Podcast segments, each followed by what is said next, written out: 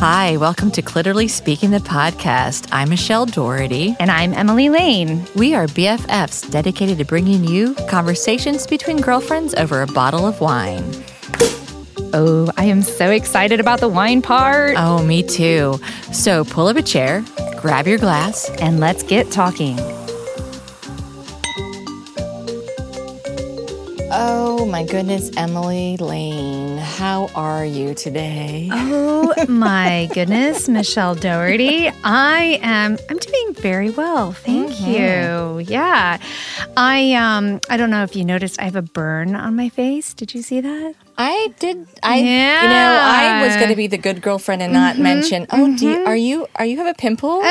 Uh, no, that is a burn from a fire. It leapt out of the fire and onto my face. Like in the fireplace at mm-hmm. home? At the fire pit. Or the fire outside. pit. Mm-hmm. Yeah, that's that is a danger. How, yeah. how close were you to the fire though? For Not, it to get you on the it's like on her temple, everybody. Okay, it's yeah. Like right on her temple. So I'll tell my story. Yeah, please. Okay, so you don't like show up with an injury and then like I know. from there. I know. So we had a we had a full moon recently, and I learned. So did everybody else. Yes, it was just over my house. It was glorious.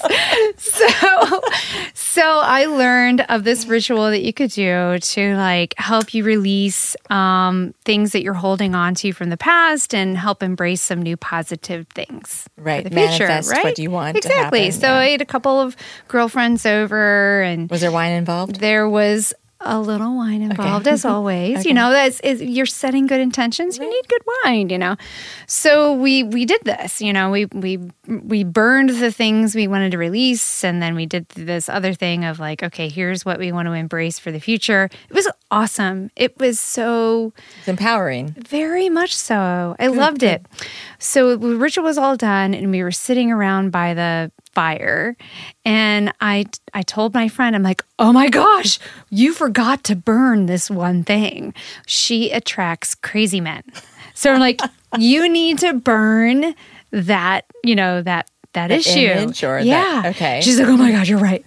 So, you know, we got the paper and she wrote, you know, attracting crazy men down and, you know, threw it into the fire. Well, that whatever mojo she was carrying around was mad that I brought it up because it attacked me. It popped back. It out popped out and burnt my face. Wow! Isn't that something? That is crazy mm-hmm. talk, Emily. I know. I know. Wow. So when Did I went, like yeah. right away, you recoiled from the pain, though, right? Like you were like i totally like, aware. Not I was like, like, no, you are oh. going down, crazy men. I don't care if you come you back. You will no longer affect my friend. yeah, gosh, a good Isn't thing I wasn't there. but I, you know, crazy man, you would probably like been black and blue in your. You would have lost your hair. I think would have, yeah, it would have been really bad if I had done that. So yeah, well, it doesn't look bad, you know. Vitamin E, you know, I'm, you, I'm, you you could pass for like like, you know, a young adolescent now if you want to tell everybody it's a pimple and not a burn. Right. you know, whichever one makes you feel better. right. Well, you know, I just thank goodness for good uh, facial products. Vitamin yeah. E. Yeah. That'll take care of it. Yeah. yeah. So, anyway, that's my story. How about you? How are you, I Michelle? Have, I have no uh, no burns or anything like that. I am sporting though a missing fingernail. I love that it's your mi- it's my middle, middle finger. finger. yeah, it's uh, on my right hand, and Getting I have a lot of use. I, I go and I use the dip Mm-hmm. Uh, the dip nail polish. And I love the dip nail polish because it lasts a long time. And so my nails have been almost a almost a month now, and it's always my right hand's middle finger that loses the the cover first. and uh, Emily says it's, Emily says it's because because I I must I, I flip p- too many people off while I'm driving, so it must be right. just, just too much use with aggression. Yes, with aggression because it's coming out of the. Sorry, it's yes. like you know yeah. she's flicking really Yes, I yeah. think that's what's going on there. But but the funny thing is, is that it I lost it on Thursday, and we're recording here on a Monday. You guys are mm-hmm. listening to it on mm-hmm. Friday, but um, and I had to go to. I lost it like um. 45 minutes before I had to go to an award ceremony for Focus St. Louis. And I was like, oh, so the whole time I'm keeping my hand like in a nice little fist, you know, and and tucked under by my, you know, You didn't want to sport your middle finger. I did not want to embarrass. You know, I was there as a board member. You know, to help with with one of um, New Line Theater was receiving What's Right with the Region Award, Mm, wonderful. and I didn't want to embarrass them with my missing, Yeah. with my f- middle finger uh, not being red. oh. And that was Thursday, and this is Monday, and I'm not going to be able to get to this. I'm not probably not till like next week. I, I, it's you know there are worse problems. There are. And Why this- don't you intentionally paint it a different color? Because you see ladies do Well, that. my, like, my you daughter, know. when she arrived on Sunday, she was our Saturday night. She was like, "Mom, I thought you were sport." Like she did think was I had trend, some. yeah. Yeah. was- I was like, yeah, "No, I'm just missing color. it." So I thought about maybe painting it a different color, but Mm-hmm. or when I need to be professional, I, I will just c- cover my my uh, middle finger with a little band aid. But but when I when it fell off, I don't know how it fell off. do they make band aids that say "f you"? Because that would be if really they funny. don't, may somebody have just is. discovered or created a product. I know. So the other voice that you're hearing on the uh, on the recording today, we haven't introduced you to her yet, but her name is Francesca Passanese. Isn't that a wonderful name? It's like it's That's like so a musical. That's sounding. a movie. That's a I movie starlet's name. It sounds much more exotic than I look. So- No, oh my gosh. Uh, No, actually, she's incredibly gorgeous. So, yes, it's very movie star and appropriate for our guest. Absolutely. Yes. And so I met Francesca like a year ago. We were um, on a panel reviewing the senior portfolios or the portfolios of the senior communication students at um, Missouri Baptist University. And I like not in a not in a, a an icky way or anything like that or like an, an appropriate way. I was like, oh my god, I love Francesca. Mm-hmm. I want to I want to know I want to know her more because she you just like you completely mm-hmm. stuns me with everything that you all the the statements you made to the to the st- the students and how insightful you were and and the the mm. um, the corrections in in the kind way that you would say things to them. I was very very, very impressed. And so when Emily and I started the podcast last September when we were started recording it, I said we have to have Francesca Passanese uh, on our list. And then you ended up meeting Her her husband. husband. Yeah.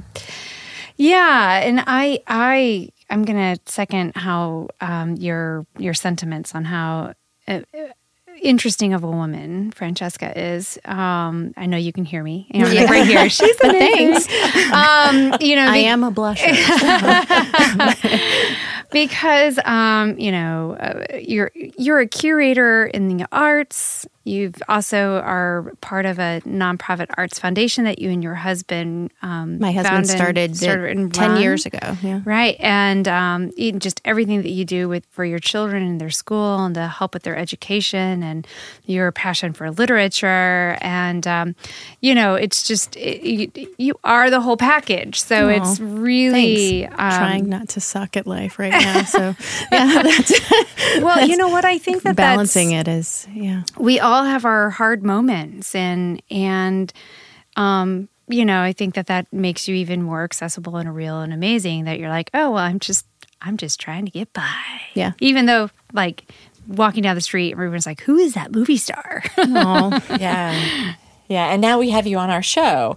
And um, we're really thankful for you to come come and join us today. Thanks for having me. yeah, of And course. so, uh, before we get too far ahead Oh my with gosh. everything, I know Yeah, we're like we were all just oh, we're girl like- we're like- crushing. We're like, Yes. 15 minutes in now, and we haven't even mentioned our wine. Very true. So today, um, we have another really wonderful wine that the wine merchant provided us today. This is from Argentina. Argentina. Argentina. Argentina. Hard a hard N. Argentina. wow.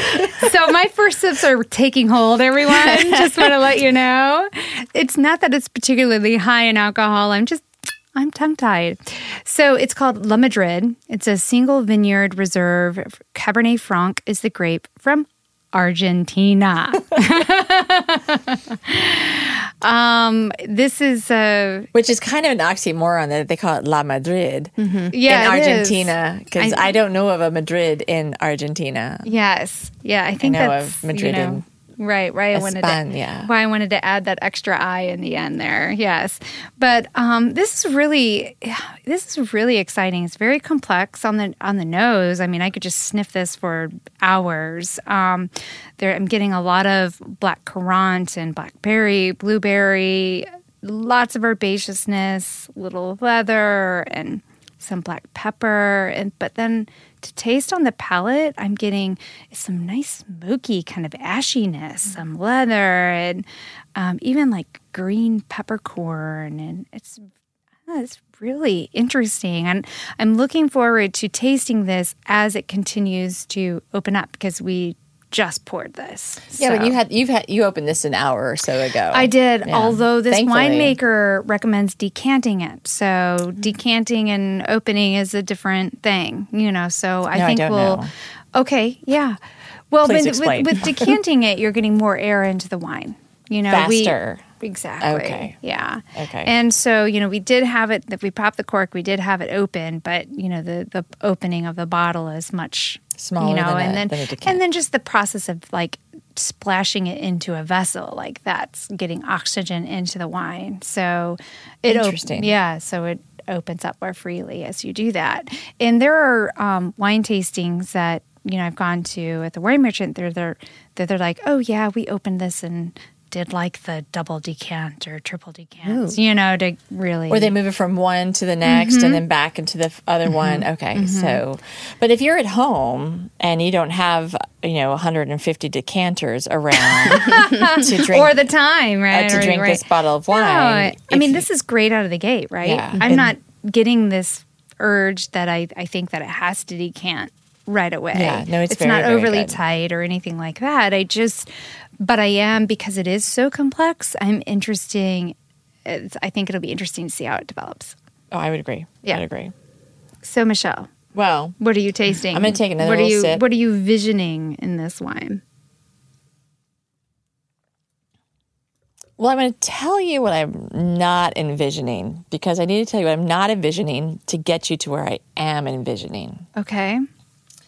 You guys have seen on Facebook like the denim underwear pictures or the denim speedos. Oh, it's God. Usually a, it's usually like a, a man with like very, very hairy legs that's mm-hmm. wearing it. Okay, Yeah. this is not. Not your denim underwear. This is not your denim underwear. so you can like just scratch that off. You don't even have to worry about trying to. I was like, really you know, worried about that. Keep up with that trend okay. but it is more of to me anyway more of a like like suede and leather Mm. and like you know some really I, I, So I it's hate to use still the a- word hardy in when you say Okay. underwear, right? Hardy underwear, hardy panties, but not not so much BDSM. I was just gonna say, is this a Dom pair of panties No, here? not quite No. there. Okay. maybe like a cowgirl kind of panty. You know, like like I'm you know even with like like a little fringe or something. Oh. However, that would So look. it has like leather detailing. yeah, on some it. leather detailing. Yeah, That's not cool. Mm-hmm. any fringe because how are you gonna? How the fuck are you gonna wear like I mean- fringed panties and you're underneath your jeans? they- You're They not going to be- wear them underneath. You're going to Th- just wear them. more for show than go. But there you go. More for show than go. So that's where I saw, but I wanted to make sure everybody understood that it was not, not those denim panties and denim uh, bathing I like suits it. or Yeah. speedos. I think that sounds like fun. I think it, I, I like the idea of you know sporting them around my house when I'm cleaning. Well, okay, you know. For example, I mean, I, I listened to last week's episode. It was all about sex. So I was hoping that, like, if I'm sporting these Mm-hmm. fringed panties, there could be like some sex that's going to happen. But if if you if you want to just clean your house, I'm that's trying to find ways to like make it fun to clean my It's house. upscale cleaning of the house. it's cel- It's like celebratory cleaning. So you, you Right. dress up. There might be caterers stopping by early. kind of. I need to I need to triple decant this for you. I'll be back. You know, just keep cleaning. It just gave me that visual of going through the car wash with the like the brushes that are like going with the fringe on the you know Yeah, yeah, a little bit, a little bit like that. um, but that's okay, Emily. We we uh, we appreciate all of all of those ideas and suggestions. Um, but Francesca, not What are to be your left thoughts? out. What are your thoughts on this wine? It is. I see the. I originally was thinking that it would have some kind of velvet. Like so, immediately I I got the suede, and I was like, I wouldn't wear. Su- I don't have suede underwear or anything like that. But I was like, it has to be green. It was like a because I was getting like mm. like the oh, yeah, herbs and the green, mossiness was making me think of like it's like it was like a suede green, and but I was thinking of some kind of like velvety trim. But I like this the like a fringe or something Ooh, I instead. like I like that. Yeah, But yeah the color was what you had green. I, I didn't like get it. any green in that. But are you, is the green like a deep forest green though? either a deep forest or like a sagey green. Mm-hmm. Okay. yeah the, the, the mossiness that's a mm. good description there yeah I like it Mine was definitely more like the brown to black. That's you know. that, But it has like that ruching, like the nice Yeah. butt crack ruching. Oh, that, like, right. Because Which it is does have it has it has lots of there are lots of layers. There are lots of Yeah. flavors. So there's lots of details, and they're Yeah. they're the surprising ones. That's a fun surprise, which one. is what this what this bottle of wine is. Okay, but Emily, Mm-hmm. give it to me. Does this fit in our price It point? absolutely does fifteen ninety nine. Thank you, Mm-hmm. wine merchant. I- Absolutely, I, love it when we find one that's in our price point I know, I know you do. because then I can buy a lot more. Right, I mean, I buy the other ones that are not in our price points. and but- you can share. You get that good wine karma going on. You know, yeah. yeah, Emily wants me in the good wine karma. Although I have to say, and I know this is kind of like separate from the wine that we're drinking now, but this past weekend we went to the wine merchant's wine tasting. I was really impressed with those ciders from Isn't that amazing? from France, right I know. Yeah, from Normandy. Yeah. Like apple based. Oh my god, so fantastic. and they're they're all they're both apple based and then you bought the one that was not as pink and i bought 2 of Mm-hmm. the pink and that just meant that the the skin on the apple was more red than the other one so good very very no like no sugar no added sugar Right. Right. And not at all like the ciders that we're getting exposed to here. Not- like no, uh, okay, no, not- not. not- I've never been a cider person. no, I'm- neither have I. this was very refreshing and, I, and it was a hot day on saturday i was like oh i have to have two of these because this is definitely one that you put out and you know people on the back deck you know and it's like It's hot low in alcohol. It's like under four percent, but it's refreshing. Yeah. Without, it's not that. I, it's, it's definitely not the cider that you're used to drinking. Um. So Yeah, it kind of reminded me of like a um, Calvados. You know, like a really nice. It just kind of that. It was bubbly. Yeah, but but light refresh. Yeah. And so I, I, I, you know, joked, that's in quotes with the guys from the wine merchant. I'm like, gosh, are you guys going to have this around a lot? Because I really like it. And they said, well, we've always carried this. And I said, well, nobody told me about it. Why didn't you tell me about I it think we're going to try to feature it on an upcoming episode Oh, because I. I expressed the fact that we were both wild about it, and it is in our price point. And it totally was. Some summery. Yeah. it's summery. It was it was definitely so. Um, I'm not trying to take away from La Madrid at all, but I wanted to just sort of like talk about like something new that I had experienced. Um, Right. and it was crazy busy, crazy busy at the wine merchant. It was well because they had four different wine distributors. Mm-hmm. Well, either a distributor or maker. So four different tables of makers plus like two additional tables. Oh, vodka of- guy and the cheese guy. And then the, and then the, yes, a cheese maker from France, Mm. and then and then the cider. So they had like it was it, was crazy busy. extraordinary. Yeah, I still haven't forgotten when I met you guys at the wine merchant. There was some gin that was from Spain. I think it was from Barcelona. oh, that was And I haven't forgotten that. I have no idea what the name of it was, but I was like, mm. that was magical. Well, they'll know. You can you can just say, "Hey, I was here. This is I what I, need had." this Spanish gin. Mm-hmm. It wasn't the Japanese gin. the botanical, the Roku? I don't think so. It Okay, were wasn't. we together on the Roku? We were. Okay. But it was, uh, you're right. But It, it was was, a a Spanish Spanish. Mm-hmm. I know. You Well, combine two of my favorite pla- two of my favorite things, gin and And you said, I remember you telling in us when you, we were at the wine merchant that you were going to be heading off to Puerto Rico. we did. We went to Puerto Rico. Like, tell us about that. Um, so my husband went to Puerto Rico, and I get to usually go with him when he does research um, what kind of adventures research? for working on future art projects and um, new bodies of work, um, and and it ends up being experiences that he brings to the classroom as an art professor. Okay. Um, so we or- originally landed in um, San Juan, and we stayed in Old San Juan for one evening and one day, and it's it's it's very touristy, but it's beautiful. It's was this your first time It was my first time ever in Puerto Rico, and it you feel like you're leaving the United States, and but these are these are our, Our these are our brothers and sisters. These are our people, and um, but it's it's a it's a beautiful magical place. And every um it was very everyone's very warm. Everyone was very you know friendly. Um Old San Juan was really color like ver, like the buildings are exquisite. Like everything has a different um bright or pastel shade. Like every building is you know it's very colo- um I mean it's very colonial. It's very, his, it's like a and- historic. yeah it's a very right. historic district. So uh, let me ask you this. I I'm curious.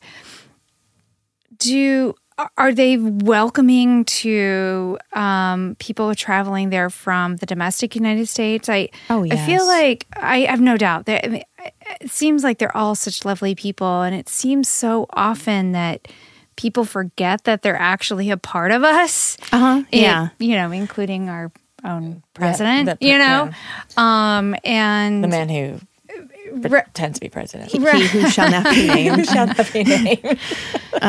yeah, Harry, they, Harry they Potter often reference there, but, right. um, but yeah, it seems like they're they're they often kind of get the the short end of the si- Yeah, stick, so to um, speak. You yeah. know, Could with you regards see? They Could you see they are the examples of like the United States not uh, contributing what they should do providing support where you were staying on the first night? where so the first night uh, honestly there that end of Puerto Rico has I mean just the area we were staying in like they they had I mean they were very welcoming but they were they have everything put together Okay. nicely for at least the tourists that are visiting mm-hmm. Yeah.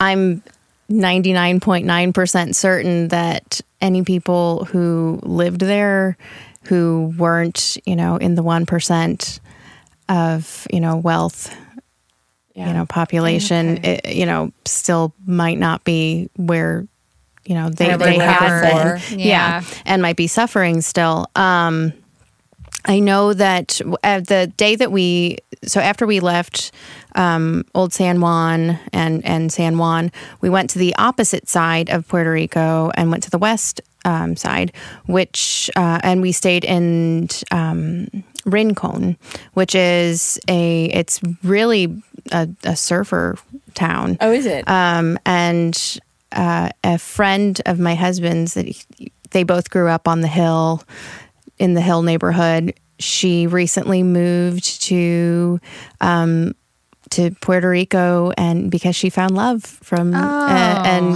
that's and they have this beautiful property that they live on and take care of um, in Rincon. Um, her partner, who has the same name as my husband, Oh, my Gary. goodness. So Oh, they're Gary, both but not they're both no, it's just two two Italian Garys, and so That's so um, odd. yeah.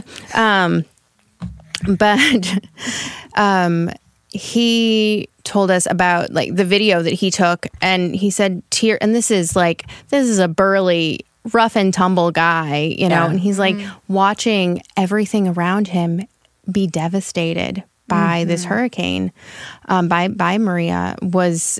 I mean, he's watching everything destroyed, you know, before his Was eyes. she there during She was not there Okay. then. Um, Okay. and I mean, they've he he lives in an area that is, you know, they they do have resources. Um, Okay.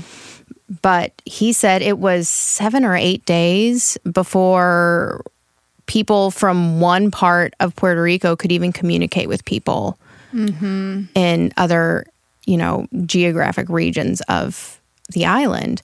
And that's just, I mean, and and that communication was completely cut out. Cut out. They didn't know, you know, that, you know, Everybody where- was okay. Yeah, Like, if how- anyone like, yeah, how bad what was it? happened? Yeah. You know, is everyone, you know, there's total I woken dead up silence. into like the day Yeah. after movie? Right. Right. Yeah, Yeah. The day after tomorrow kind of thing. Yeah. And um so yeah, I mean they everyone's there are still there are people who have recovered almost it looks like completely, but then there's also you see palm trees that are instead of standing up are literally still like Horizontal. horizontal and or like looking like they you know were shooting Wow. out um entire buildings that were pushed back Wow. um, other Oh my areas gosh. where there there weren't drop offs in front of the in front of the building, but there's now like a steep drop off, and you know other places where you know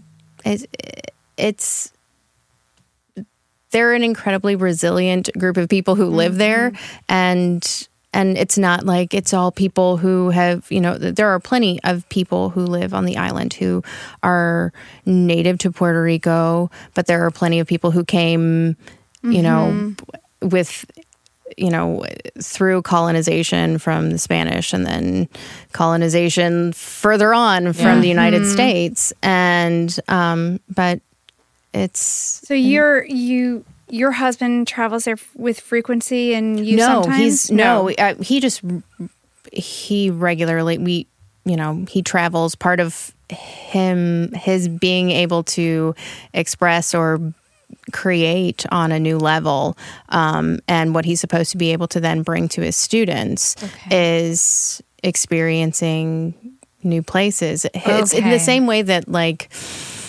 someone in religious studies might go to a particular Sure. you know Shrine. of some sort. shrine Yeah. or you know mm-hmm. to Yeah. you know go where a particular religion or a particular sect of a religion you know Okay. is he travels to areas where he particularly wanted to go because he's been a part of restoration efforts in kind of defunct or struggling communities in the past and so to him it was in in this area one because we had a friend who just moved to this area and Yeah. he's like I want to see what's going on there. But Yeah. two hmm. because they're past the hey we you know the survival stage. And they're past the you know just looking and taking that deep breath and gasping about like oh god we have to do all of this now. Yeah. and they're in the rebuilding phase. And they're in the how do we prepare so that this you know do we recognize what will just happen again or you know do we plan you know in, in a more well, I don't know functional I'm, way I'm wondering when you, you know, your husband is, and you both are artists and Art Foundation. Um, is there a specific art related to uh, times of trauma and tragedy like this that can be? You can say, "Oh, this is this is definitely expressing the emotions that happened during." Uh, Maria or Katrina or, or whatever natural disaster. I mean, was he going and looking for that kind of representation?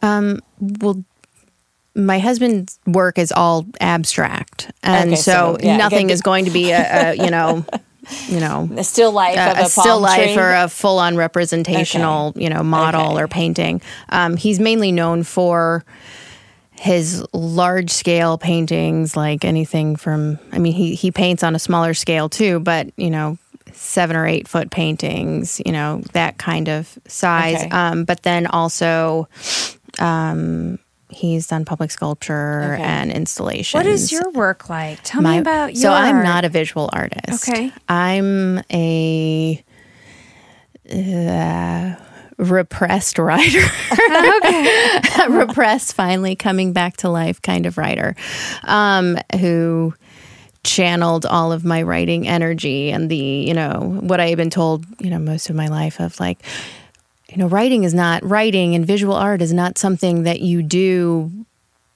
for a job or for a career, that's what you do for fun.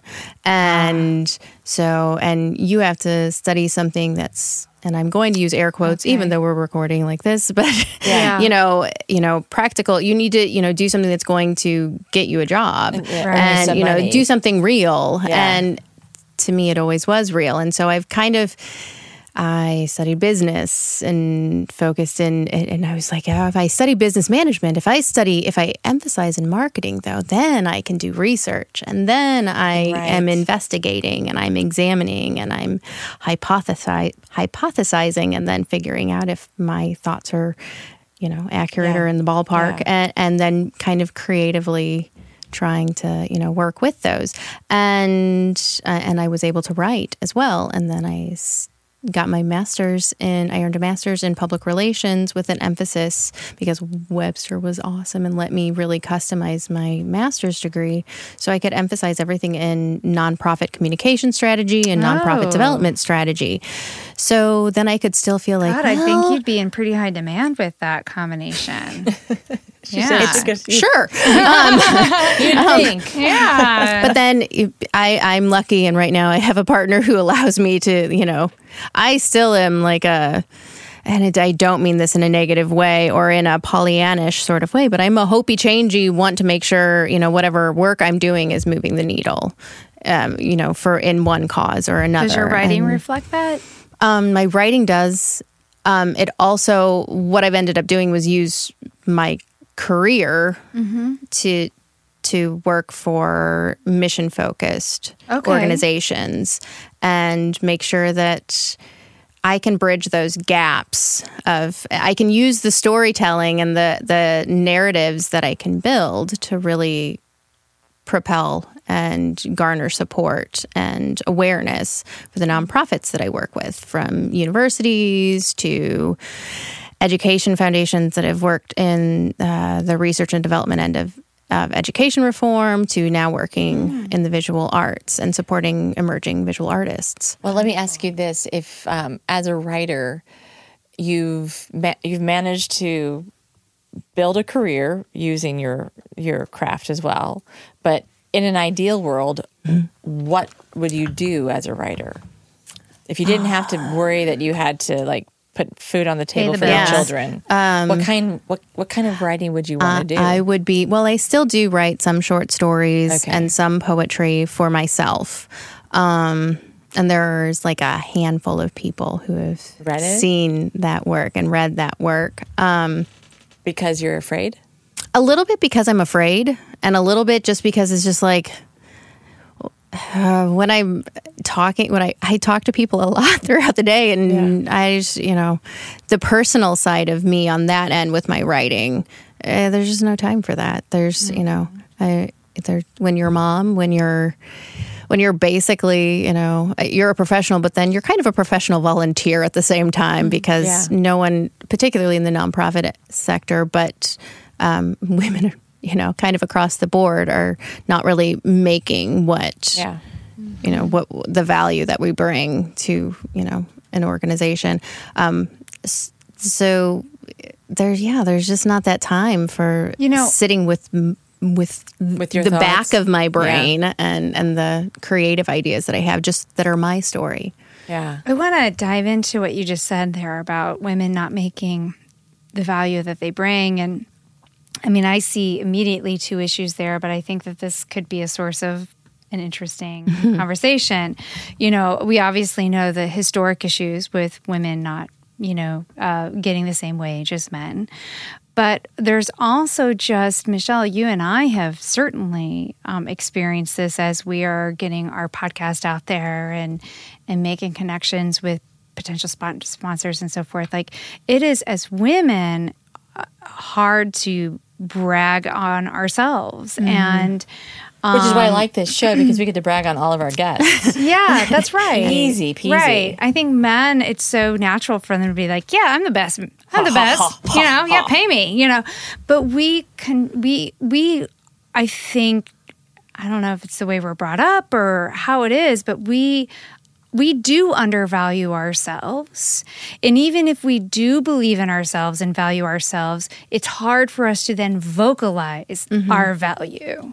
We'll deliver all day long. Man, I am the queen of giving away the most amazing free service ever. Yeah. You know? Yeah. There's a professor at Webster, and I forget her her her uh, her name is Danny McCartney, but I forget all of what she teaches at Webster. But last year we had a uh, presentation with a women's leadership group um, that works in in higher ed um, during Women's History Month, and we had an exhibition called Sisu um, at, at, the at Arcade Contemporary Art Projects, and um, Danny was talking about that part of how we undervalue ourselves and how it, it's not even it's not an intentional thing it's that right. women's approach to leadership looks different yes. and and women's approach to leadership is usually and obviously there are exceptions to every rule mm-hmm. but that women's leadership usually is more team focused and is okay how am i contributing to the team not how do inclusive, i be the superstar right it's and, inclusive yeah. and uh, delegate you know jobs for everybody mm-hmm. to do and come back and report to me yeah mm-hmm. we definitely are much more of a, a, a I would say like a circular type of leadership, mm-hmm. yeah. you know, as opposed to a linear you know and we're mm-hmm. and we're constantly looking around the circle like all right how okay i gotta bring i gotta bring shirley in i gotta bring you know jane and and oh tommy too you know let's as we move right. this circle forward mm-hmm. and part of how we've uh, we had kind of been taught for a long time was well if you're going to be a leader if you're going to in whatever industry you, you exist within uh, you have to do what you know, you have to be able to compete with the men. And that means you need to do what the men are doing as well or better than what the men are doing. And and you need to do it in their way. But right now, um, and it's it's why so much of what we exist within mm-hmm. is a mm-hmm. pressure cooker of things is because we're in the middle and we've been doing it and our, our you know mothers and sisters yeah. and and mm-hmm. grandmothers have been doing this you know regardless of of race have been doing this for eons and generations after generations but we've been building and we're now at this tipping point where we're kind of flipping the script or we're starting to flip the script or just like well this is what leadership can look like too well okay and, i'm gonna i'm gonna uh, throw one, something out here for you. And we are at a point where we're defining our systems in a way. Yeah. Like what we think our ideal business structure would be like, mm-hmm. our ideal collaboration would be like. Um, and we had a sit. Emily and I were in a meeting earlier this week, and I was talking about and uh, uh, to me uh, a goal of our podcast and our production team that we mm-hmm. have that we're going forward is you know, gosh, wouldn't wouldn't it be amazing if we could be ninety percent female? You know, whether whatever the role is from sorry, Eric and Sam, audio yeah. engineer to, you know, video tech to um, social media director, whatever. But like, I was like, that's, that's mm-hmm. my goal. I would, I want us to be, you know, really to provide these opportunities. Female to, positive. Female positive. And, and a, a, man in the group was like, "Well, that's exclusionary, and you always complain about being exclusionary, and you know why don't you say you're open minded to the best person?" Blah blah blah. And and I was listening to it and I, you know, my heart was like, okay, just agree right now with this. But then as I was leaving, I'm like, my God, that what just happened was he took away what my focus wanted to, what I wanted my focus to be. Mm-hmm. He made me second guess it. Mm-hmm. And why can't we be 90% female? Why does that make us bad? Because we've been playing in the guy's world and sometimes I feel like sometimes the men are like, you know, when you say I want this or that, they don't they don't understand because for them the guy's world is just how it is. Right. They've not actively excluded.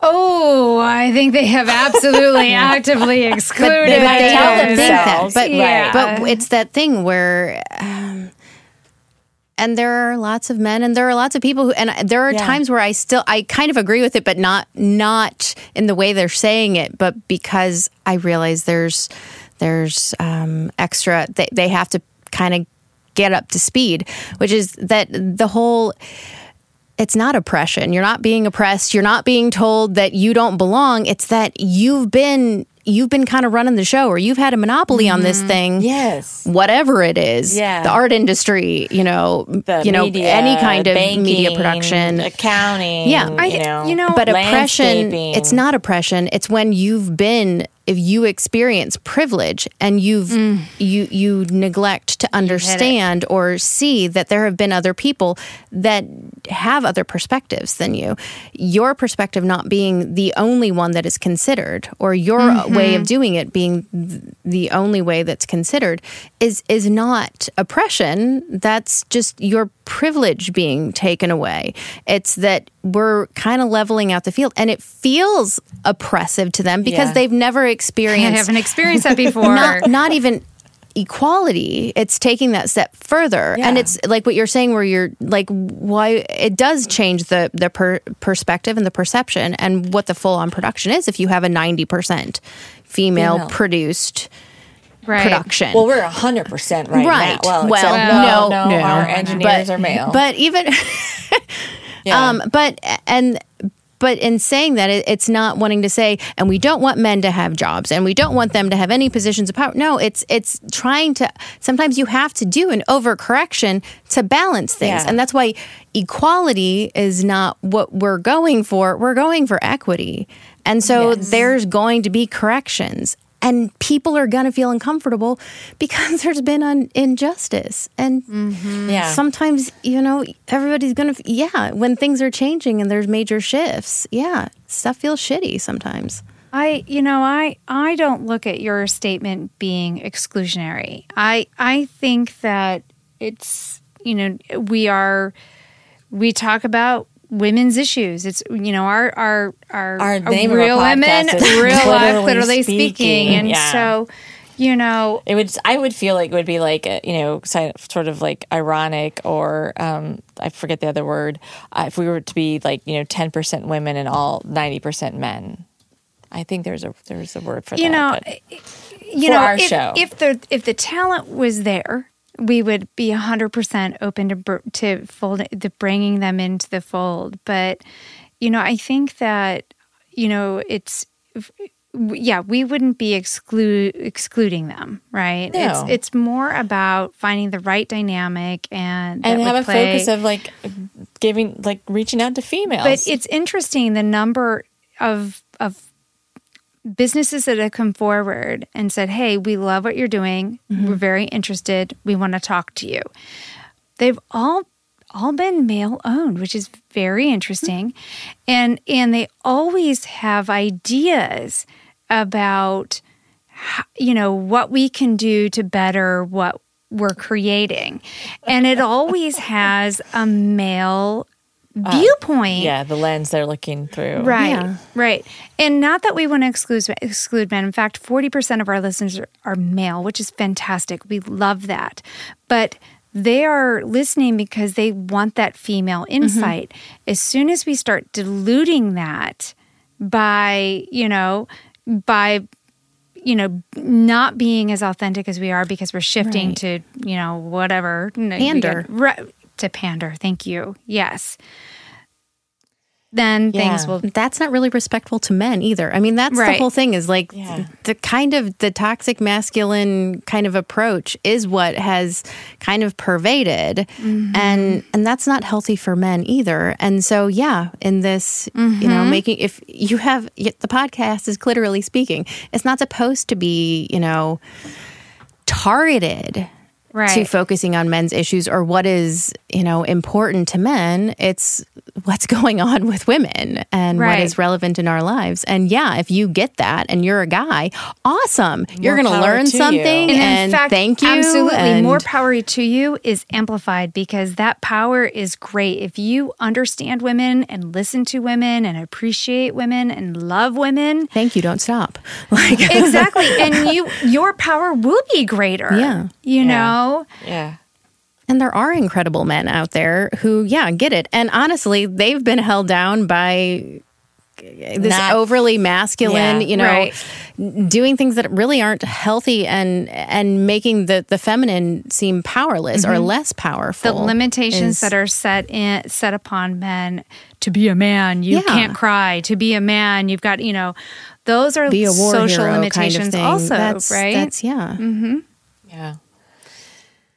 Well, I think Well, we ladies, need to take a break. I think we did too. I was Because, like, uh, we are empty and we are, and yeah, yeah, it's time. our- it's yeah. just We're time to passionate yeah, right it's just time to take a little break. We need to cool ourselves off, you know. we all have red cheeks. We do that with red wine. So we'll uh, you know refresh our glasses. We'll be right Yeah, back. sounds great. Okay. Hey Emily, we have some great news for our listeners. I know. I'm so excited. It's almost like how excited I am for the wine part, but even more so. Right, right. Because we are going to combine Clearly Speaking the podcast along with our favorite sexual health expert, Dr. Becky Lynn, combine it all into an evening called Adult bedtime stories. we, it is like a fabulous idea and we're so thrilled to be able to bring it to St. Louis. Yeah, this is going to be a live event that we invite people to come and share erotic readings, tell personal stories, engage with a very intimate crowd, and even ask questions. You can ask those questions um, in person or if you want to write them down anonymously.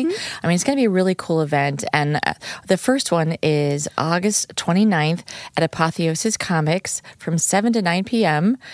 Yes, and guess what it's called? Oh my God, I wish I knew that. Actually, I got that wrong, didn't I? Yes, you did. Yeah. Why don't you correct me, Michelle? It's called The Big Oh My God, I Wish I Knew that. That's That. right. what it Oh my gosh. Emily has orgasms on the brain. she usually gets a little tongue tied when, when she's thinking orgasms. That's Uh, right. So but- we're going to be answering questions, things Yeah. like, um, why is it that some people like have orgasms when the wind blows, while other people have difficulty orgasming? Or have never orgasmed yet. Right. Or maybe even lose their orgasm. How frustrating is that? It's why do you ask me? Me on the spot like that. But the thing is, is that um, with having Dr. Becky Lynn there to answer the questions, I mean, there's some science behind uh, like sex. So you know, to get to get to that level, and and it's going to be a small event. It is limited. Uh, You definitely have to get your tickets on our Eventbrite and our and or our Facebook page. They're all interlinked.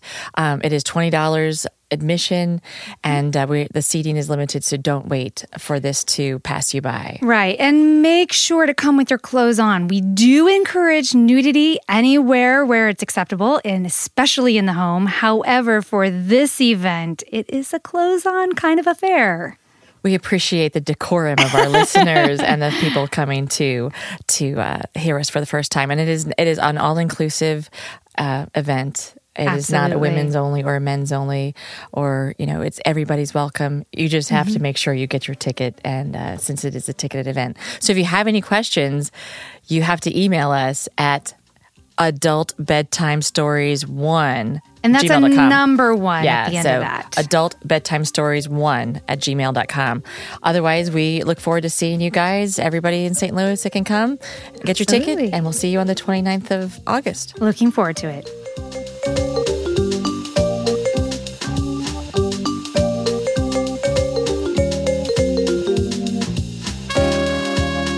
Back. All right, Emily.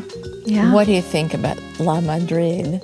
However many minutes we're in now. You know, it's actually mellowed out a little bit. I'm not getting the same kind of leathery, smoky. I'm getting a little bit more, um, just kind of more lusciousness, a little bit more black cherry, a little more dark fruits on it. yeah, I'm actually like seeing like a smoking jacket now Oh, okay. over the, The uh, panty. the fringed cowboy girl, cowgirl panties. Oh, I like that. That's What about you? intriguing. It's a perfect. I mean, I'm a. I like red wine. I turn red when I drink red wine, but I love. I'm a red wine drinker, and I just this is a perfect like sunny day sitting out. This is a. It's if if I could be in in Argentina and go to a winery there, this is like the perfect Yeah. like sit outside on like a warm day, not a hot day, but like a warm Yeah. day. Yeah. the breeze. Sun's not shining And, too yeah. directly on you with this one. Yeah, it's and wear cotton panties with it. But like, but that's not what I think. Or When, or no panties Or no because it's panties. and because you're in Argentina and you can wear like a dress like this and it's breezy and it just feels good. Yes. Oh, that sounds that sounds perfect. Yes, Yeah. absolutely. So anyway, I just wanted to know because you said earlier I, that you were curious how it's going to Mm, Evolve. evolve, and that's how it has. It is. I fruity agree. So I remember our last conversation, you were sharing with us your passion for bringing literature into the schools where your children study. And I th- and now understanding that you're a writer, I didn't know that before. That makes perfect sense to me. But it was really interesting the the um, the choices that you had brought and why. And I'd I'd love to Share that with our listeners, Yeah, yeah. I think it's, it's amazing what you're doing there. So my daughter's school, they um, after the f- their first year there, I realized, or about a, a, a week into starting with Black History Month, um, I realized. Oh, I, I should ask because no one's, neither of my children have come home and talked about anything they're doing, and they they go to a school that is predominantly white, and um, even when I was a kid, they at least learned Something about Black History Month. Something about someone who didn't look like them, even though all the textbooks reflect just what you know, Yeah. a, a very Eurocentric view.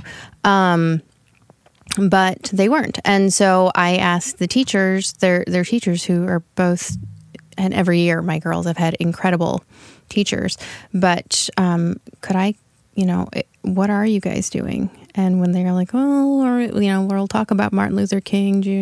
and blah blah blah. I'm like, okay, but that that's he's one, not the only black mm-hmm. person to ever exist in the United States. He's not the only black person to have ever done anything monumental, but also there are, you know, th- yeah, there are lots of perspectives, and you know, Yeah. bl- the black experience in our country is is something that yeah, it, you need to learn about, and and that yes, it would be nice if it wasn't just one month out of the year that we could focus on it, but hey, it's the we still and- live in the world that we live in, and it's the so- shortest month of the year. Yeah. Don't you find that ironic? Oh God, I never thought about um, that. oh yeah, and oh. so that's a, s- a special slam. I asked if we could, if I could start coming in to, to read Just story time. just just story time, um, and you know that the books I would be bringing in would have to, you know, would be you know one just books that had even if they were fictional that had black characters and black children and that um, and take away the otherness of it um, of, of of race and, and understanding that that's one aspect of a human How did they respond to your request? Um, they were really open to it, Okay, and they, cool. they said it was really cool, and you know, just you know, said we'll, we'll take it from there. And um, so I brought in. There's uh, we we start. So now my girls are. So I've done this for kindergartners, first graders, second graders, and third graders. Okay. And um, so every year we start out with let's talk about race, and this is terrible because it's the end of the day, and I'm an ex- I have an exhausted brain, and I don't remember the name of the author. He's from St. Louis. Oh, okay. Um, Well, we he's a St. out. Louis born and raised guy. Um, and the whole thing is about talking about like let you know talking about you know that each human is a story. And we have Oh, lots of components to who we are as a story. And like everybody's story starts out the same way. I was born in you know name the place. My Mm-hmm. Mom and dad are this person you know. Mm-hmm. and this is but and this is who raised me. And then you know talk about your life experience. Yes julius lester. And we talk about i mean we talk about everything. Eventually it talks about taking off you know taking off our skin and things like that and if we took off our skin, if we took off our skin yeah we would be you know be mushy and weird and we couldn't do things yeah. but you know but at the same time you wouldn't be able to tell you know right away you know like oh and makes that prejudgment about our skin um, in the same way that, and it obviously approaching it at a very you know small level yeah. um, child level, but um, talks about it explicitly talks about that there are true stories and there are false stories and there are made up stories and there are bad story uh, that are made up stories that are good and there are made up stories that are are are me- meant to be bad and mean, and that any story that starts out with or includes and I'm better than you because of this or God. my people and that could be because of skin it could be because my dad is better than your dad cuz he makes more money or my mom is better you know, than could be whatever yeah. or you know for like at my kids' school, there were like a couple kids were like, "Well, we're not public school kids," and I was like, "Yeah, it's even that. Like Yeah. that's like that's an you're creating an other that doesn't need to really exist. Um, and, and no, you're not better because you go to this different kind of school. Um, but that anytime someone says, and, and then but they also say, or I'm better because I'm black, or I'm better because I'm white, or I'm better because I'm Asian, or I'm better because I'm Latina or Latino, and um, you know, or I and they included religions and stuff like that, and so it's a great way to start it because they kind of understand at the end of that. Okay, so race is one part of things, but we're kind of jerks and do unjust and crappy things to each other for lots of reasons. But that race is very yes that's it is something that's important. And that if we pretend that it's not there um, if we say, well, we're all equal and I'm colorblind. And it says that the reality is we're not colorblind. Yeah. And that shouldn't be a thing because race is part of each one of our stories. So that's where we start out. But, and then we've read, you know, different things about, you know, fictional characters and then we've read about you know astronauts and and about harriet tubman obviously and about you Yeah. know Yeah. Do you and about Michelle Obama and about Barack Obama, and we've but we, and then go into you know characters in in real life that they might not know, and even they've. T- uh, I've even read books about supermodels that you know come from Africa, and but then this of all year- walks of life, all walks of life, kind of thing. We've read Amazing Grace. We've read. Um, we read goodnight stories for rebel girls one and two because I've heard of that. Okay, so you guys have to have those books, and you have to give them away to anyone who has children, whether they're boys or girls. Um, each there's two volumes. They were crowdfunded. Um, the idea came from two different women, and one is a Francesca, and so she's. Oh, well, um, there's a little- I- um, I- so there, but um, and um, but each there each book has a hundred stories, and each one is um, each story is one page long, and each story also comes with a portrait, a drawn or painted portrait that in, in, in the book it's a print, um, and all of those portraits were done by female artists. Wow. And each story that's one page long is um, a, a one page, you know, biography of or of the cool thing that each one of these people did. These rebellious, you know, Rebel girls. cutting edge Yeah. kinds of things that they did that shifted things from someone who is a girl, a woman, or a female identifying, and um, so it's it's really cool. Um, so we've read those you know stories in those books as well. Um, and we've read, you know, and it's not just like it's not just people who are black and white, and it's not just people who are living and or you know not just people who are living, but there are people who are are dead in there and long dead, and people Yeah. who it seems like, but wait, why weren't these people? And we never read about them in history, or we never read about them in social studies or anything like that, or Yeah. we never learned about them in in even then in literature, and it's just like, well. That's why this book's important. Yeah. So it sounds like you're trying you you're working on taking lessons from why we need a Black History Month to expanding that into let's not create more others. Yeah. So that because we're going to run out of months really soon. Yeah, we don't. right? Yeah, We're but instead make sure that I mean it's going to be a slow progression, obviously. But yeah, Mm-hmm. as we eventually even get to a point where we rewrite textbooks that actually make sense and actually honestly depict Mm-hmm. what has happened in our country. But until that time, we're going to have to have these books that say that women were rebels, or girls, or female identifying individuals were rebels Mm-hmm. because they did these things.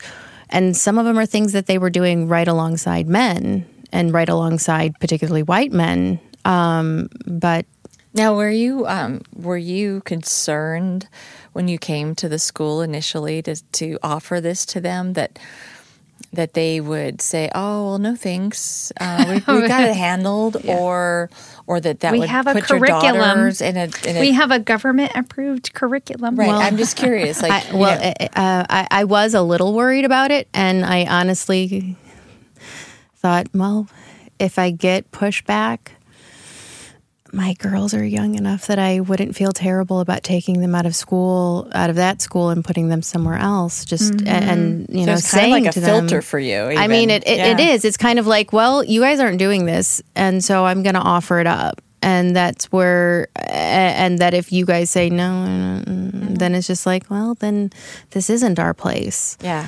Um, but my my girls, the, the stories that we read, that I read to their classes, are stories that my girls hear already. Like Okay. this is stuff that we're reading at home. What about Yeah. the rest This of the kids? They don't always like we we have amazing conversations and kids who are just like Their minds are uh, blown. their minds are blown and sometimes sometimes there are things where i'm just like they say something that quite frankly sound sometimes kids say things that sound really racist and that it might seem like the appropriate thing at that moment is to like kind of snap to snap and be like no that's racist. We don't talk that way or something like that. But it's just mm-hmm. like instead to at that came You from somewhere it, right? that came from someone Yeah. else. That came from a perception that someone else is sharing with that child.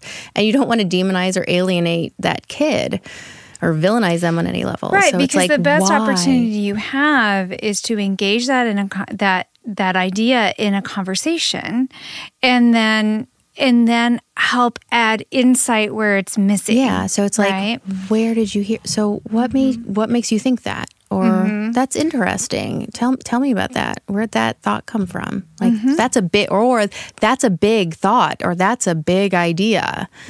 And you know that you know did you did you experience something that makes mm. you feel that way? Or did somebody tell you that? And um, and then we have those conver- and, and it makes it a healthy place where the kids feel like they're not going to be attacked. And it's, I mean, we're right now in, in a climate in our culture where, in, in our country, where you can't have conversations with people if you know that No, they disagree with you very on different true. things. And it's very, very hard. You have to have a podcast. and I don't want my girls to grow up like that. Right. I want them to feel like uh, if they find like I still back up and with grown-ups you know Yeah, I I, will too. stop and be like oh god no I do or too. like oh they said that thing and I know they feel this way and so I should not say anything else and I wonder why we do that. I wonder what what prevents us from just, you know, calling it out or uh, Well, we're a polite society, right yeah. uh, yeah. Yeah. so that and especially as women. saying polite society though is a way of dusting things under the rug or just saying like oh bless your soul or something like that it's just like you know but it's not real Right. so um We're so afraid to make strife. And and if we want to Right. Or- project authenticity onto our children and have say, Yeah. oh, you need to behave in this way, but yet we are not behaving in that way. Mm-hmm. But ag- but again, look at just as children. Anytime you challenge authority, you're shut down, Mm-hmm. right? So I love your approach in saying, okay, I can't react negatively. I've got to like Mm-hmm. understand where this comes from and help open that perspective. Yeah.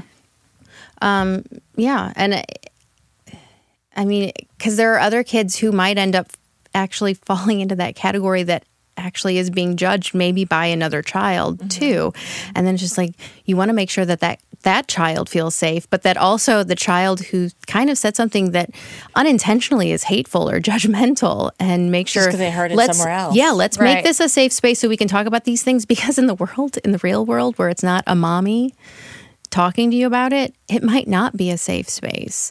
And so let's, you know, they're right. Mm-hmm. No, they, that's, that's doing so, this with them, make sure that these kids who aren't having these conversations at home, or whether it's someone who looks different than them because of their skin color, or a child who's transgender, or something like that, or, or a child who's dealing with their own, you know, their sexual orientation, you know, and mm-hmm. trying to figure out themselves.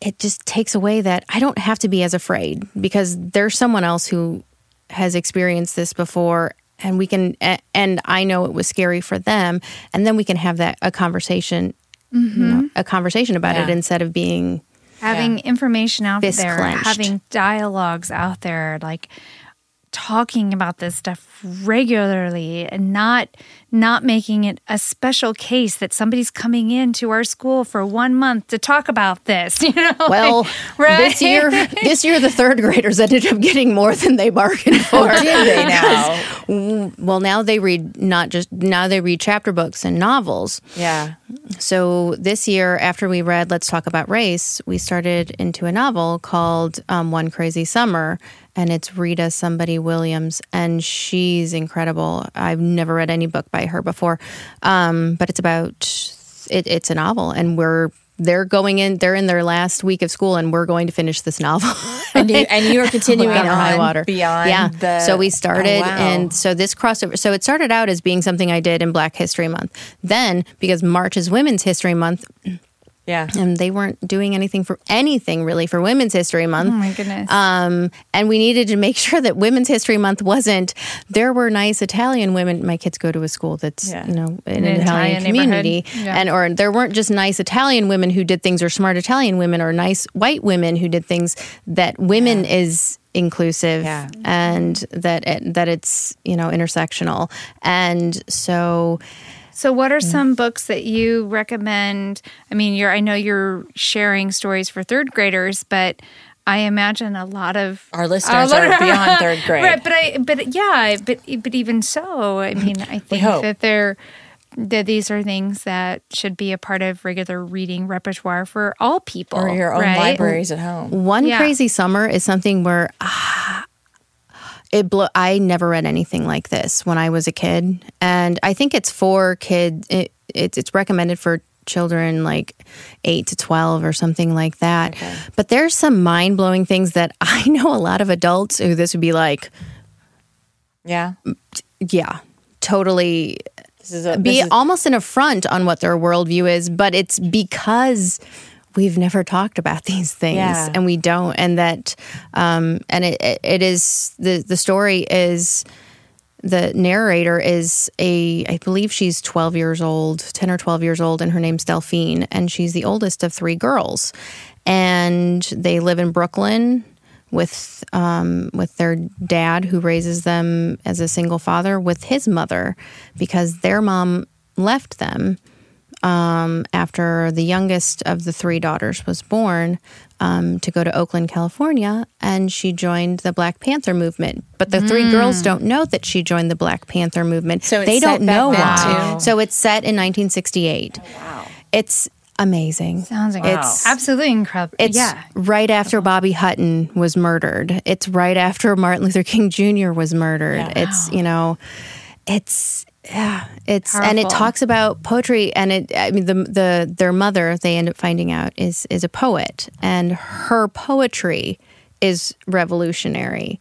And they learn what it means to be a revolutionary. And they see different sides of a revolution, and that even people on that are in the same, you know, on the same side have different uh, they have different approaches and just- yeah, right, right. and, and different comfort levels with things. what are some of the, what are some of the um, most insightful questions you've had from the kids who've who've been in your who are in your daughter's classes, and as you read to them, that like you're like you take that home and go, wow, Um, I I ended up crying on the way home after one of the times we read because um, um, there's not very many children of color in my kids' school, and um, the there is one there's one child who's who's black Okay. in their class in in my third graders class,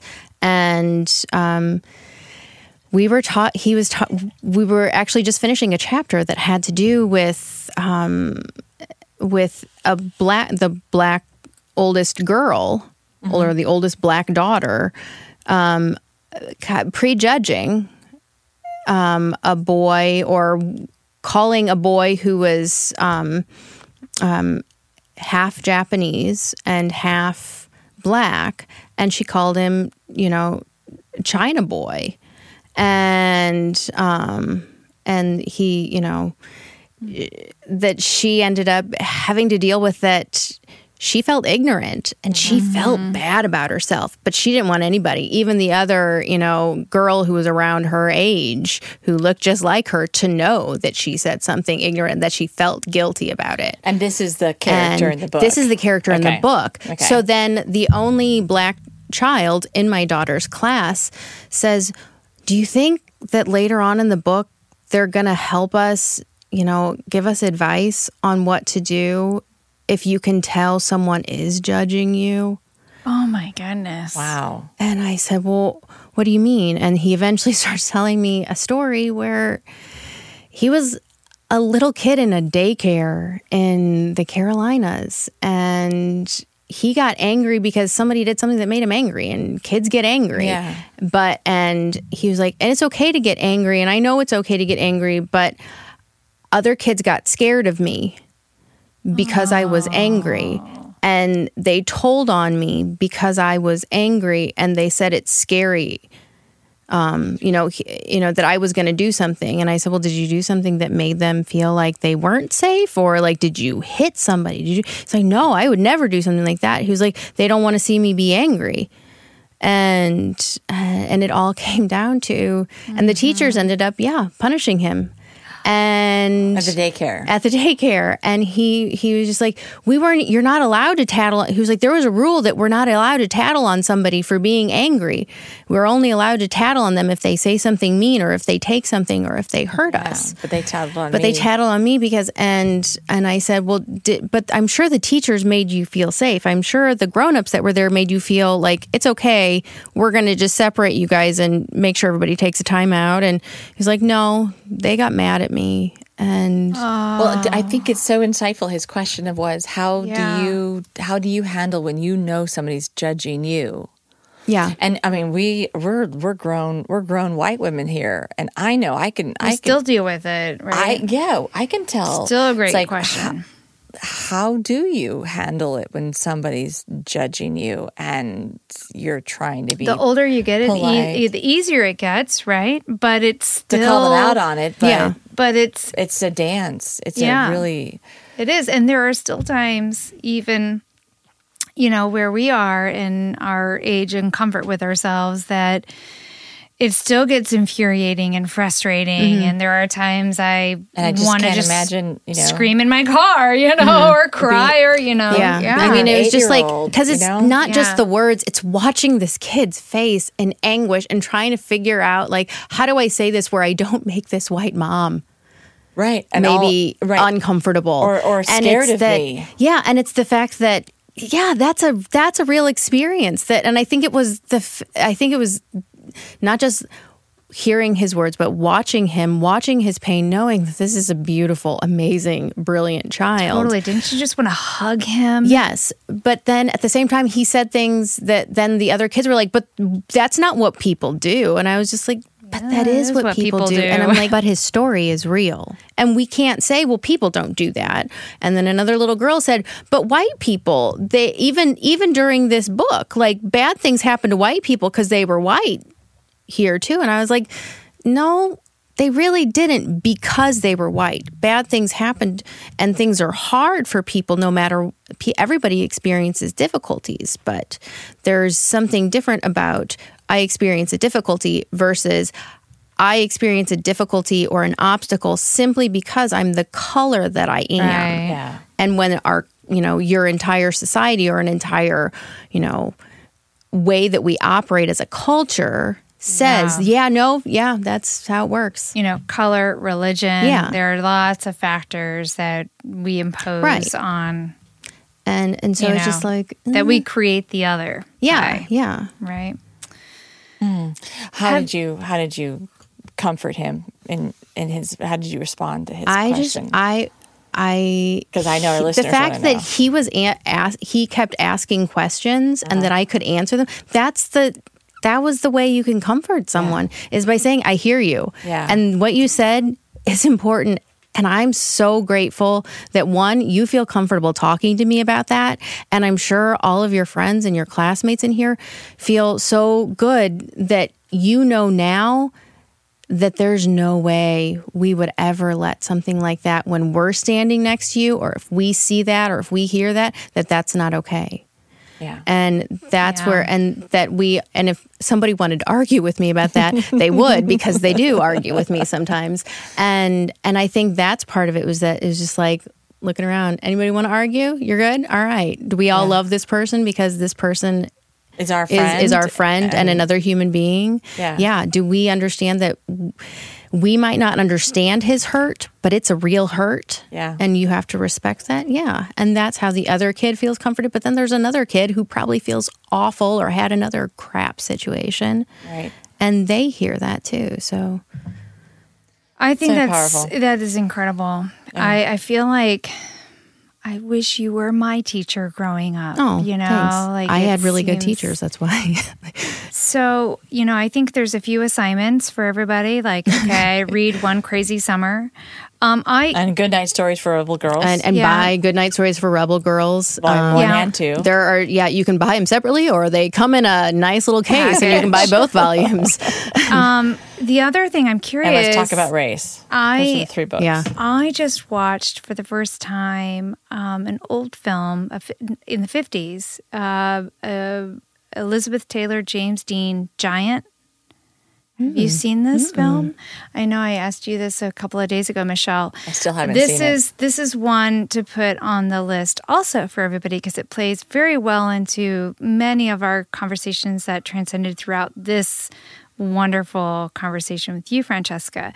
Um, so it deals with um, race relations, uh, the the border border issues, um, feminism. I mean, in the fifties, it is absolutely outstanding. It's the last film that James Dean ever did. It also addresses, um, you know, corporate like the the, the oil industry and just. I mean, it is extreme it is extremely rich and um, I, it makes me i've always loved elizabeth taylor uh, but it makes me respect her even more because it's just one more amazing movie that she did that's taking on a challenging role and in that And time the yeah story. and in that time a message that wasn't even necessarily a part of the conversation you know it was like before the conversation was being had and here it was so um, it really ties in well with what we've been talking about today. So I encourage you to check it out. Cool. Yeah. Let's take another quick break. There's a lot. There's a lot here. I'm trying to process. I'm trying to like you mm. know digest it and you know in my brain. And we still have a little a more little wine, bit more so wine. let's so do let's it. just take a quick break and Okay. we'll come right on back.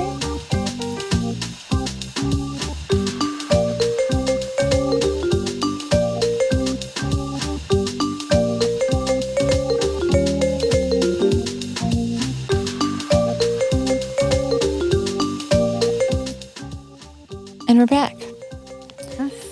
You know, uh, Francesca and Emily. Um, Emily, Emily, I know that wine is um, really Ar- I, that was an coating Arge- our- I, I, Yeah. sp- I spoke that in Argentinian. that was Argentinian. Um, anyway, Emily, uh, we know this conversation about what you're doing in, the, in your children's school and the literature that you're reading them and the questions that you're fielding and and the young the young boy asking about you know how do you how do you like handle situation when you know you're being judged. So insightful for such, a young man.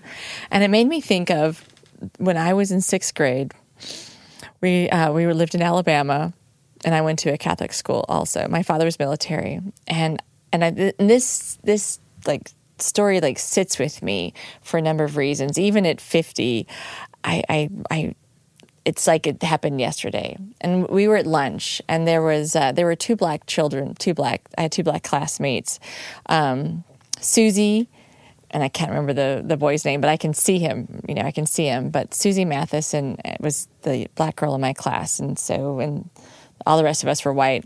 There, I don't even think there was an Asian in the in the group. And I asked Susie one time at lunch,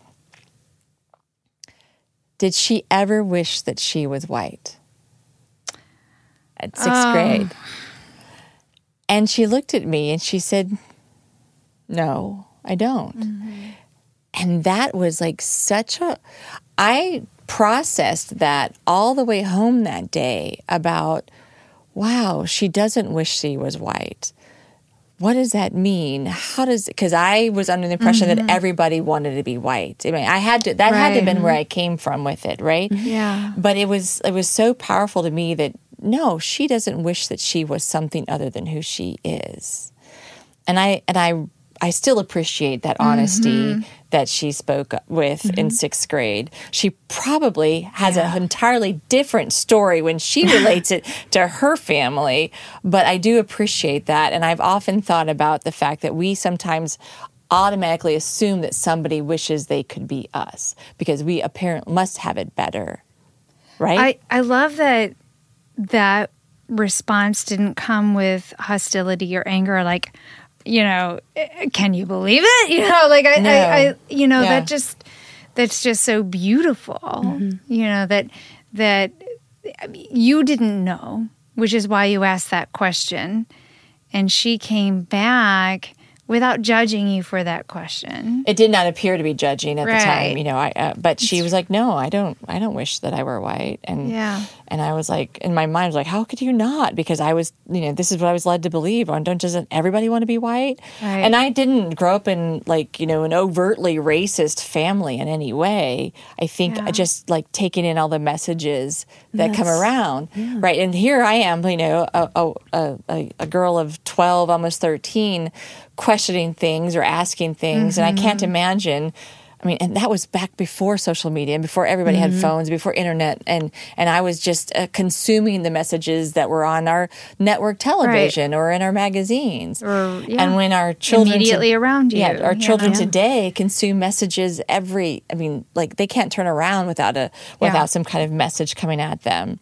So, I, I'm I'm amazed and and not amazed isn't the right word, but I'm humbled at the question that the young that the young um, African American boy said to you in that class at third it grade. was so honest right? Because we I, I I I treasure that. And I you know so I just wanted to share my you know I, my my powerful bit. moment. You you asked before, like what you know? How did I know that, or what did I say to make him feel comforted? And one is just like, I mean, I just wanted him to feel like I I see you, I hear you, but to say like I told him I was like, thank you, you mm-hmm. know, mm-hmm. thank you, and I know that had to be scary uh, to even say like, oh, I don't know what someone's going to think when I say this. Yeah. And so thank you for being brave and and telling us. Yeah. And and for trusting us with that truth, and Yeah, and because- sharing that perspective. Mm-hmm. And knowing that to them it was going to be different most likely and and yeah Yeah, i mean it- that's that's that's courage And it, I think um, what's incredible is that you know there are certain things that happen in your life that you the memories that just get like crystallized in your brain. Like I don't think I'll ever forget that conversation, and you'll never forget that conversation with that young boy, right? and he just won't. And he won't. re- He won't. Well, I would. I. I can't speak for him. Yeah, no, but- but it wouldn't surprise me if when he's 30 or 40 he relays relates that conversation to somebody else i would not be surprised but i could also i mean if he doesn't he, doesn't yeah. that's fine too But yeah, on my end, I only have control over my end, Right, and it's just right. like, no, I know I'm going to carry that, and um, yeah, I'm lucky. He also so there's no pictures in One Crazy Summer because it's a novel, and so um, a big it's chapter a, it's book. a big kid book. And um so he start he's like i want to draw pictures about what i think i see happening. And so he's drawn pictures for me Fascinating. Wow, he's this, an and artist. just like he's gonna illustrate. this illustrate is why it. he i'm like Yeah, this is don't why know. you I'm connect like, with them. I, and it's why i'm like he makes they i mean these kids make me cry just because i'm like ah we're getting to share this and yeah, it's it's awesome. They yeah, they're in creating an enriching enriching experience for me as much as you know reading. You know, and yes, reading to your kids and anytime you can. You And know, did to- the teachers are they respondent? Like, wow, that's amazing. Uh, yeah, what are they saying? No, I think it's par- partially because they have to keep teaching them other stuff and be able to transition. As soon as I walk out, like It's it's, like we got to go back to yeah, we gotta go go back. back to other stuff. You gotta go back to Because- science class. because our teachers are so i mean Yeah. like they're under so much pressure like we've got to meet all of these points you know before may blah blah blah you know and you know so Yeah. yeah they're just under that time crunch and I, there was a substitute teacher once and he who was male and and he would give me feedback like was giving me feedback or i re- and he said like i remember that I remember where I was on that day in 1968. wow. And I was like, oh yeah, and, Wow. and and yeah, so that's really cool, and and that makes the kids also see because they hear this is history, and so it seems like far away. But this is my and- teacher it's just who like, lived it. Ah, yeah, and he was there, yeah, and so we also talk about like, um, well, some of you guys, this might be when your you know your your grandparents might have been you know older or some of them might have even been you know teenagers then but So I know that you're a mom and that you work and that you volunteer and do this for your children, and so that you have like all kinds of time available to you. But I'm just thinking, how amazing would it be if you could take your writing skills and share these experiences with other um, room parents that might be interested in having a proactive approach in their school and doing similar programs. Like you could completely provide, you know, uh, the the um, uh, agenda and the the, The you know the, the curriculum, the Thank you. plans, That that you're know. that you're providing and. It would be marvelous because this Yeah, is. that- I'm wanting to go through and read everything that you've been sharing. One, there is something in St. Louis in particular that's really great, and it's not in classrooms, but it's families, and and it is centered around white families talking about race, and it's called We Stories, and it's run by two different women, um, Laura Horowitz and Adelaide. This is terrible. She's actually the person who I knew first, um, and um, yeah, and they they help families kind of uh, parents talk through like talking about race and talking about equity and talking about you know flipping the script and, and doing it in a way where we're not just walking around with additional anger but doing something that that matters and again moves the mm-hmm. needle. And i have to be honest i was not as good of a community member of the We Stories family, and I'm still not because once you're in We Stories, you're kind of always in We Stories community. but and if either one of those women hear me, they know I probably have been, you know, a pretty craptastic Sounds We like- Stories mom. It sounds like these are some But really someone we need to have on our show. they're incredible. yeah. They are. They're the real deal, and yeah. Well, you're the real deal. Oh. Absolutely. Yeah. You are helping to move the needle for Yeah, and so many, so many children. and there are women and we we talked a little bit about art but there are two particularly uh, female artists that i've um, come to know in the past year who talk about race and racial issues and displacement and and loss of home and loss of safety um, from um, both the perspective of someone who's experiencing the injustice firsthand and and also from the perspective of someone who's witnessing it and interesting. um, from a, a white woman's perspective of witnessing the injustice and saying i can't even live i can't live with myself if i don't express and say this is what I see in my neighborhood. Um, and they, uh, one woman is Milan Dean, and she was, um, she's Vietnamese, and um, she came to the United States um, because of the conflict. And, um, and so she talks a lot about her, her work.